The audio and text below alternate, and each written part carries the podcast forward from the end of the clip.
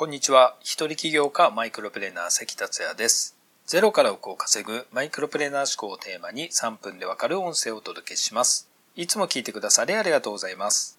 今回のテーマは94%の成功者は1回目は失敗しているをお届けします。成功者が成功している理由の中で誰も否定できないものがあります。それは成功者は成功するまで諦めずに行動したという事実です。成功するまでやる。多くの人はこれができるようでできないんですよね。だから成功者は成功者として君臨しているわけです。おそらくチャレンジした1回目で成功しなかった人の多くがそこで諦めてしまうのだと思います。気持ちがズタズタに引き裂かれた気分になったのでしょうか。非常にもったいないことです。人間のすごい特性に慣れがあります。最初は激しく落ち込んだ気持ちになっても次にそれを味わった時にそうでもなくなっているのです。少し強くなっている自分に気づいて少し前に進もうとできるのです。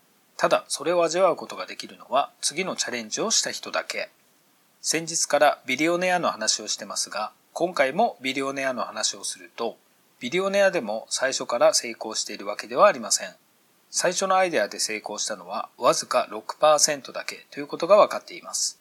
つまり94%は1回目は失敗しているのです。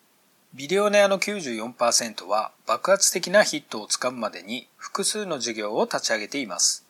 ここから学べることは、たくさんのアイデアを出して失敗してもくじけずに挑戦し続けようということです。なお、一般人は常識的な判断を身につけてしまいすぎているため、無難で実用的なアイデアを採用しがちなようです。対してビデオネアはこうなってほしいと思うことや実現したら素敵だと思うことを顧客の立場で想像することが分かっています。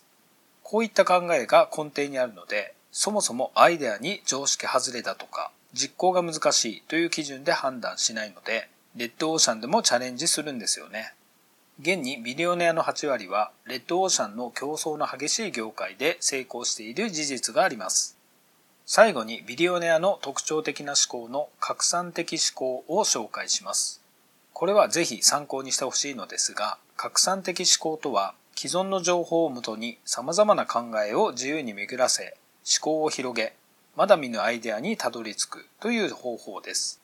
既存の情報に大事なのは質が良質であること、そして情報の多様さです。その多様な情報を受け入れるマインド、そして何度も何度も想像力を巡らせるマインド。それらがビデオネアには備わっているのです。前回ビデオネアマインドという言葉を使いましたが、ビデオネアマインドは器が大きく粘り強いことがわかりますよね。マインドは一夜で出来上がるものではないので、日々成功マインドを意識して思考していきましょう。今回は以上になります。最後まで聞いていただきありがとうございました。それではまた明日お会いしましょう。